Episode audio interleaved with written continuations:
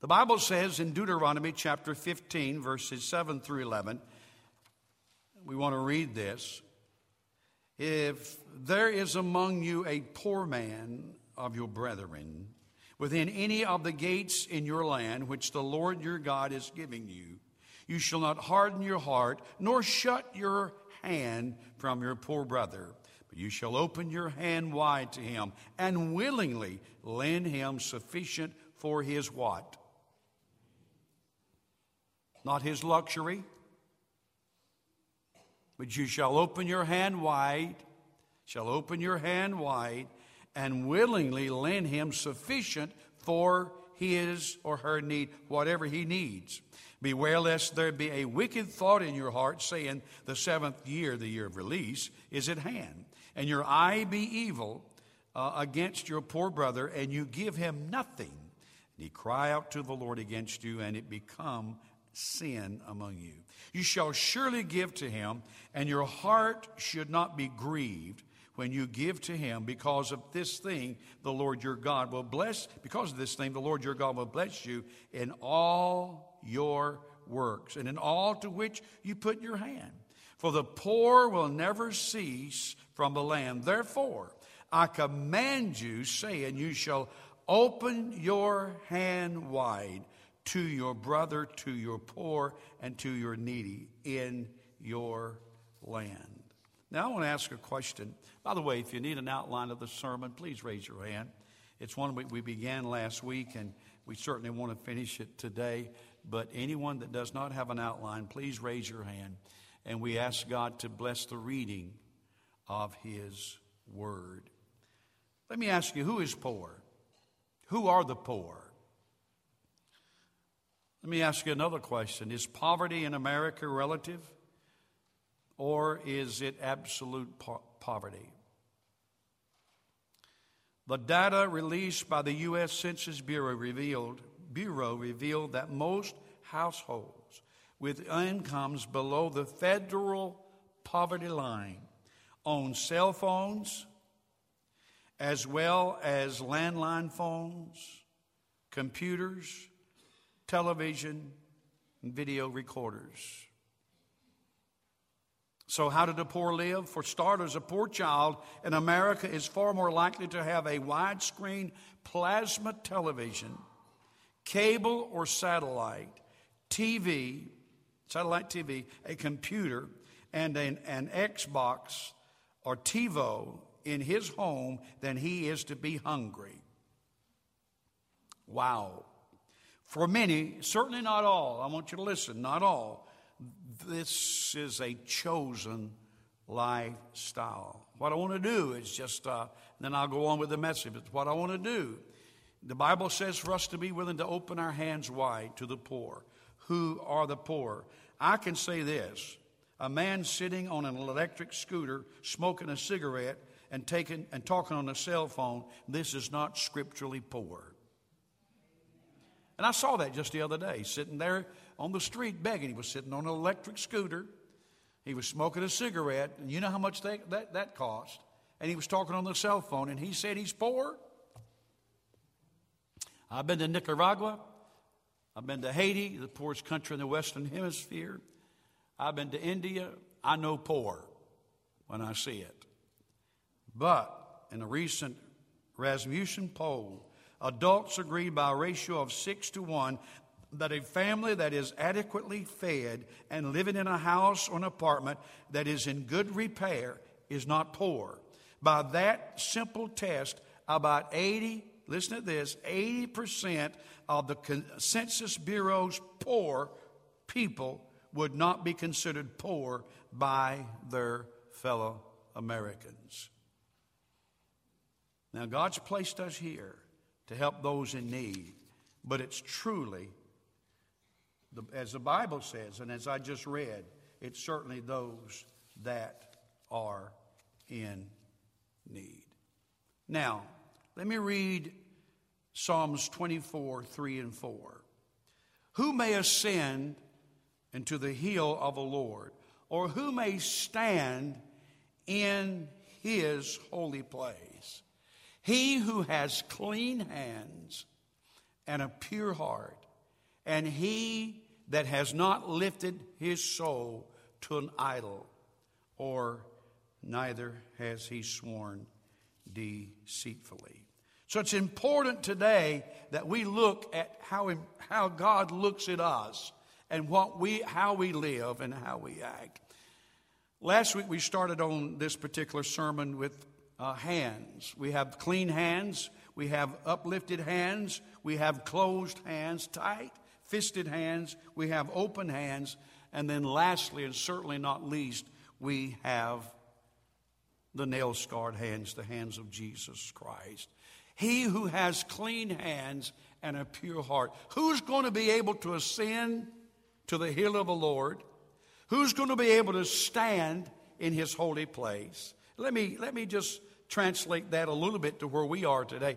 Who is going to be able to go to church on Sunday morning, stand in that church, and worship God, and that worship be accepted? Who is going to be able not only that's that's a that's a temporary thing because we come to this church and then we we worship God, we have the preaching and the service and then we go home. But then the second part of that, who is going to be able to stand in the holy place, which means permanently stand in the presence of God? It's that man it is that woman, it is that individual that has a clean hand or clean hands and a pure heart.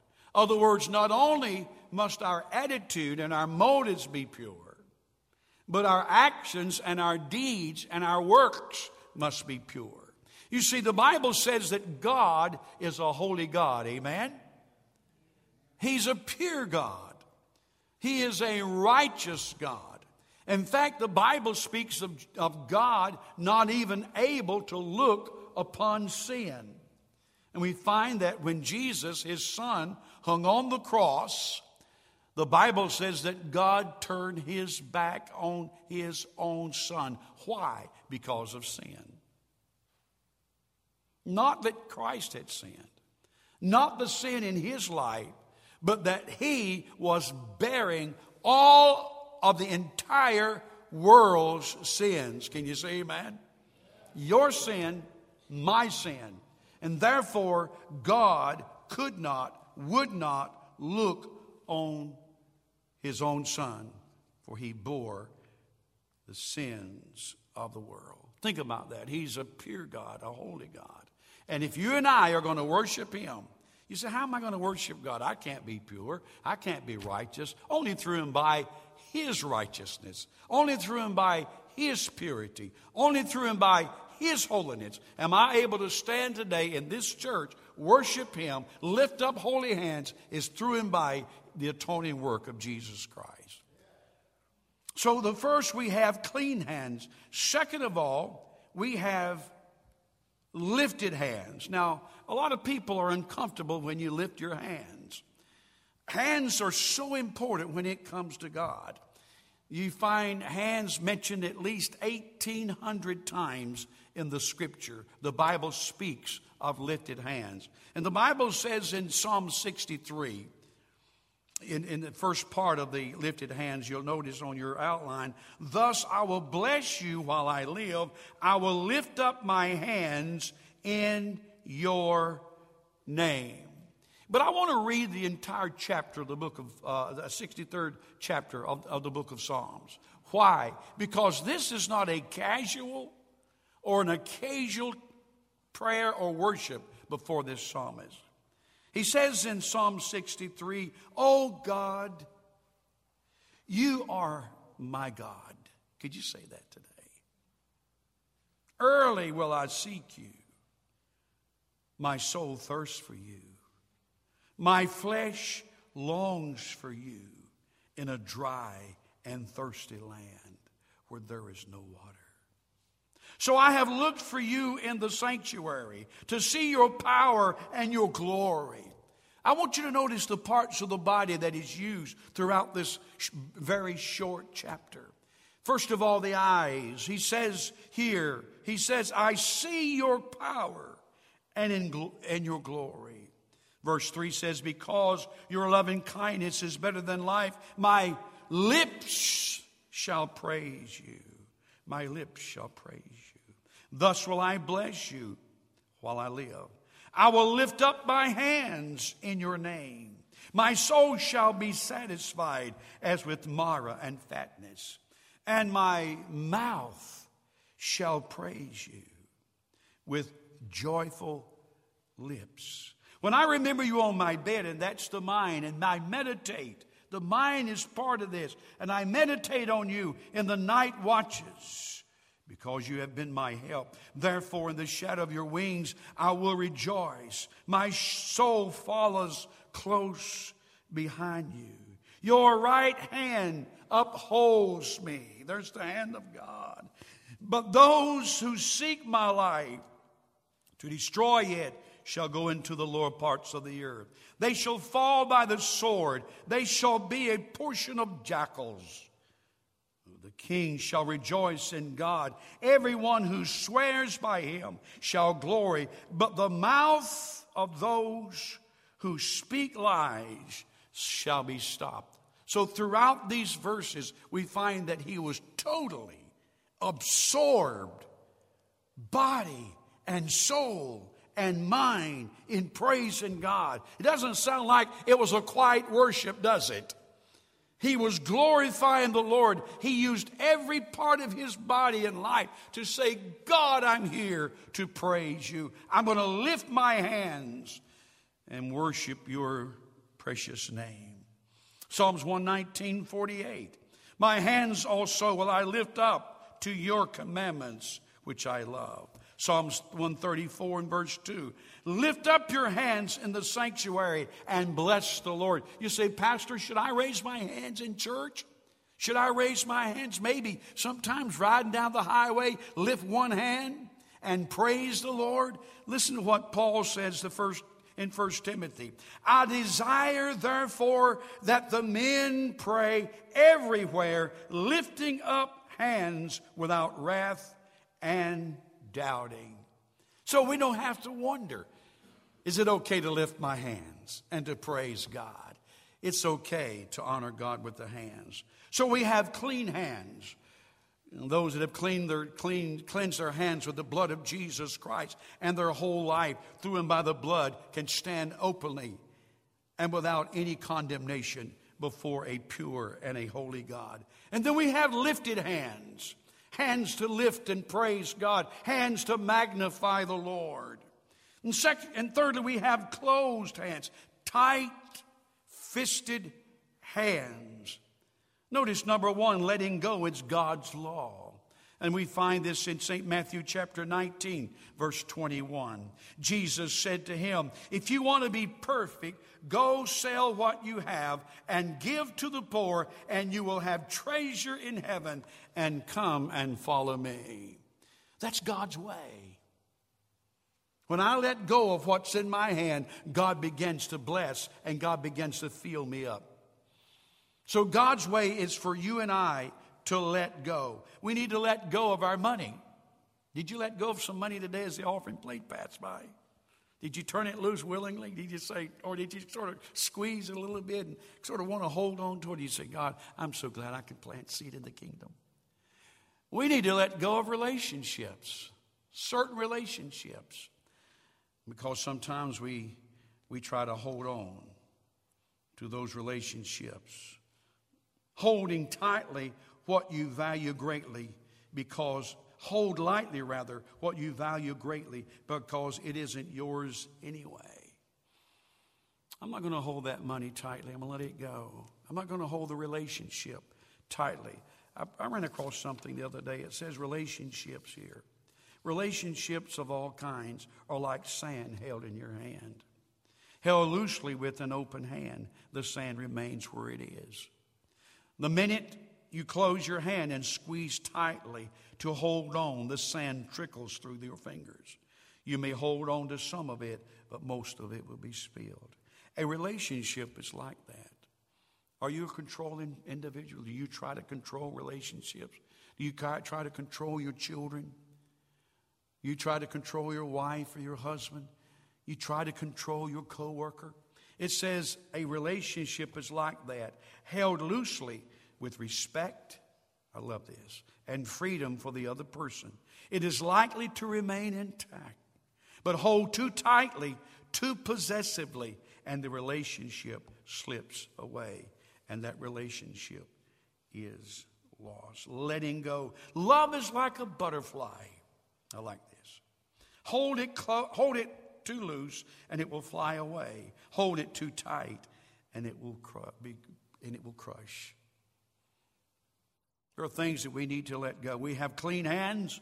We had lifted hands. We have closed hands. When I let go of what I have, I receive what I need. Psalms 104, verse 28 says it this way What you give them, they gather in. You open your hand, they are filled with good. Can you say amen? Open that hand. Let go of that grudge. Be willing to forgive. How long have we held on to bitterness because of something that was done to us in the past? When we hold on to it and we will not let it go, when God says, let it go, turn it loose, forgive. Don't try to judge. Let that person be what he or she chooses to be. But as far as I'm concerned, I'm letting go of that. Open hands means being generous. It means to be open to Him. Some of us are like the man in the temple where Jesus went into the temple one day. The Bible says there was a man there that had a withered hand. One of them was normal, but one of them was withered. Some of the Pharisees and the uh, Sadducees and the religious leaders was in that particular service. This was on Sunday when they were attending service. And they looked on Jesus to see if he would heal that withered hand. What is he going to do? Jesus knew their thoughts and he looked around and he said, Is it, is, is it right to do good or bad on Sunday? And they didn't answer him. And then the Bible says he was angry at them because of their attitude. And then he looked at the man that had the withered hand. Some of us, we go to church with a withered hand. Some of us go visiting if we're not careful with a withered hand. Some of us live our life with a withered hand closed. You can't put anything in it. It's a hand that's withered, it's deformed, it's sickly. And there's so many people that live that life with that withered hand. No matter where it goes, it's withered. It can't, it can't pick up anything. It can't be of any use. It can't give an offering. It's withered. But Jesus, when he became angry at those religious leaders, looked on the man with a withered hand and he said, Be healed. The Bible says that that hand became normal like the other. Do you have a withered hand today? Let God come in and speak words of healing. Let Him open that hand. Let Him open that hand and be generous. It signifies generosity, loving people, Free with your love, free with your giving, free, open because I love you. Not giving grudgingly, but giving because I love. And then you have the nail scarred hands, the hands of Jesus Christ. I asked this question last week and I'll ask it again. What kind of hands did Jesus have? What kind of hands did he have? I think Jesus had rough hands. He worked in a carpenter's shop. His dad was a carpenter. And for all those years that he was being raised as a young man, he labored. He knew what it was to have calluses on his hand. He knew what it was to have sore hands, maybe scratches on his hands. Jesus knew what, his, what, what it was to, to work hard. And uh, I ask you today, what kind of hands do you have? What kind of hands do you have? Well, I'm here to tell you that Christ will take his hands and touch our lives, make us new, make us whole. I want to read some scripture that's found, if you will, read it with me, in the book of Jeremiah. It's found in the 18th chapter, reading verses 1 through 6. The word which came to Jeremiah from the Lord, saying, Arise and go down to the potter's house, and there I will cause you to hear my words. Stay with me. Then I went down to the potter's house, and there he was, making something on the wheel.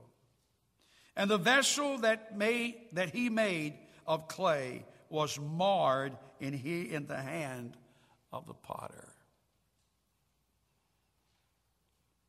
When I read that, I thought to myself, this vessel was in the hand of the potter. Just like you and I are in the hands of Jesus Christ. We may be marred, we may be messed up. You might say, Pastor, you look at me today and I'm just, my life is a mess. I don't live like I should. I don't, I don't do what I should, and I just, I'm under condemnation. But I'm here to tell you today that God can take a messed up life and put it back on the wheel and remold it. Can you say amen? It was marred in the hands of the potter. So he made it again into another vessel as it seemed good to the potter to make it. Then the word of the Lord came to me saying, O house of Israel, and not just Israel, not just the nation of Israel, not just, just the Jewish people, but hear this Bethel. Oh, Bethel, can I not do with you as this potter? Says the Lord. Look, as the clay is in the potter's hand, so are you in my hand, O house of Israel. God wants to make us over anew and touch our lives. Let me close by telling you some lives that Jesus Christ touched. The touch of the Master's hand. His touch is a life given touch. He takes us and puts us on the wheel, and He makes us what He wants us to be. Jairus, he was a man that came to Jesus and his daughter had died. But Jesus went and touched her. Took her by the hand, the Bible says, and he said to her, Arise. He's telling a dead person to get up. Why? Because the hand of Jesus reached down and touched her life, and life came back. You feel dead spiritually today? God wants to touch your life and make you spiritually alive, vibrant. But you got to be pliable. You got to be willing for the Lord to take and shape and make us what He wants us to be. There was a widow woman that lost her son. A widow woman, no husband, by herself. Now she's taken her son to bury him. Jesus came across this scene, and the Bible says that he reached out and touched the bier. He touched his hand, touched the casket of this dead young man. And when he touched the the bier, the Bible says the funeral procession stopped. And this, this one came and he said to the young man, I say unto you, arise. And here was one that was lying in a casket that Jesus Christ touched his body and he came to life again. You say there is no hope. There's always hope. Allow the life giving one to touch your life. He, his touch is not only a life giving touch, his touch is a cleansing touch. The hand of Jesus reached out and touched the leper, and he was made whole. Can you say amen? He was so unclean, but the leper was cleansed by the certainly by the touch of the hand of Jesus. Leprosy in the Bible was considered sinful. It was, it, it, was a, typified sin in a person's life. Doesn't matter what kind of sin is, is in your life, let Christ touch you and make you clean today. Not only is it a life giving touch and a cleansing touch, but it is a, an illuminating touch. Two blind men followed Jesus one day, and the Bible says that he reached out and touched those blind men, and their eyes were open and they could see. God wants to give you a vision. God wants to show forth His light and His life into your life. Let the hand of God touch you as He touched the sickness and the sin and the blind man, the two blind men. He brings life and light to us. The hand of Jesus is not only a life giving touch, it is not only a cleansing touch, it is not only an illuminating touch, but it is a reassuring touch. And sometimes we need that. Tim and Mary Bass needs the touch, the reassuring touch of the hand of God. You and I need that touch when we go through the hard times and we go through the valleys. Can you say amen? That assuring touch. Most of us remember the story of the Mount of Transfiguration. Peter, James, and John went with Jesus on top of a mountain. And there was the encounter of the prophets before him. Enoch and Elijah appeared with Jesus and they were standing there. Can you imagine this scene? Can you imagine being in the presence not only of Jesus when he is when he is so glorified until his whole robe shines and here stands the, the prophet Elijah, Elisha and the prophet Enoch? Can you imagine? You know what those disciples did? They fell down as they were dead. They were so afraid. They all three went to the ground and they trembled. But when Jesus finished talking to them, to, to, to the prophets, he reached over and he laid his hands on those three apostles and he said, Don't be afraid, boys. When the doctor comes and says you, you've got an incurable disease, when the doctor comes and says all of these things to you, or when you're struggling spiritually, or whatever the need, we need the reassuring touch of Jesus Christ. Can you say amen? And then we need not only that reassuring touch, we need the healing touch. They came to arrest Jesus Christ. The Apostle Peter reached out his sword and he cut off the servant's ear. The Bible says that Jesus reached down and he picked it up and he put it back on. There's very few people in this church today that, in some measure, you haven't experienced the healing touch of Jesus Christ. Some major healings have taken place in this church.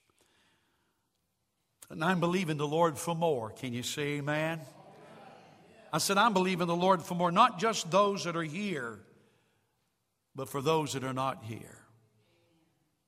And we're praying and believing and trusting God. So we have a life giving touch from the hand of Jesus. We have a cleansing touch from this precious, precious man, this precious God, this pre- these precious hands. We have illuminating touch, assuring touch, healing touch, and certainly last but not least, we have a saving touch. Jesus walked on the water, approaching the disciples in a boat, and they were so afraid. But Peter said, Lord, if it's you, let me come to you. And Jesus said, Come. Peter got out and walked on the water. If you want to walk on the water, you got to get out of the boat. Amen. Peter got out of the boat and he walked. He had faith. He looked to Jesus. But then his eyes got on what was happening. It got on the wind, or looked at the, the effects of the wind, the waves, and all of that. And all of a sudden, the Apostle Peter began to sink. And he cried out to God. He cried out to Jesus and he said, Help me. And the Bible says that Jesus reached down his hand and got a hold of him and he lifted him up. I'm here to tell you that Jesus, no matter how low, no matter where we are, his touch is a, is a very healing and powerful and saving touch the hand of God. Let me tell you about one more hand and then I'll close. The king of Israel, Belshazzar, he, uh, he discredited God and took the vessels that was in the holy place, had them brought into the castle to eat out of them, drink out of them. They were drinking, being merry. Immorality flowed. He desecrated the things of God. He rebelled against God. The king of Babylon rebelled against God. And all of a sudden, there was a hand. And the Bible says you could see not only the hands, but the fingers of God. Can you imagine? Looking on a wall, and all of a sudden, all you can see, you can't see the arm, can't see the individual. All of a sudden, you see a hand, and it begins to write on the wall judgment. Now, I can accept the hand of God to cleanse me, to illuminate me, to assure me, to save me. But if I don't do that, there may be one day that I'll see that hand. It begins to write. The Bible says, unless my name is written in the Lamb's book of life, I will not inherit eternal life. My name must be written, your name must be written in the Lamb's book of life, or one day we'll look and that hand will begin to say this You're weighed in the balance and you're found wanting. The Bible says that Belshazzar, that he was so afraid. I've heard of this before, but this is scriptural. He was so afraid his knees were knocking together. You could actually hear his knees. He was knocking together. He was so afraid. But you see, when, the, when, when judgment comes and the world receives judgment, you and I, if we know Jesus Christ, if we have the assurance that we have made our election and calling sure, then I, we won't hear, and see that judgment. We'll be cleansed. We'll be, we'll be pure. We'll be holy cleansed by the power of God. But Jesus Christ will take his hand and touch your life today. Am I going to see the hand of judgment or am I going to see the hand of blessing? Am I going to receive my due that I have sown in ungodliness and immorality? Or is one day Jesus Christ going to take me and say, Enter into the presence of the Lord and welcome you in? Are you on, are you on speaking terms with Him? Are you on good terms with Jesus Christ? You need to know the one that touches lives and changes them. Let us pray.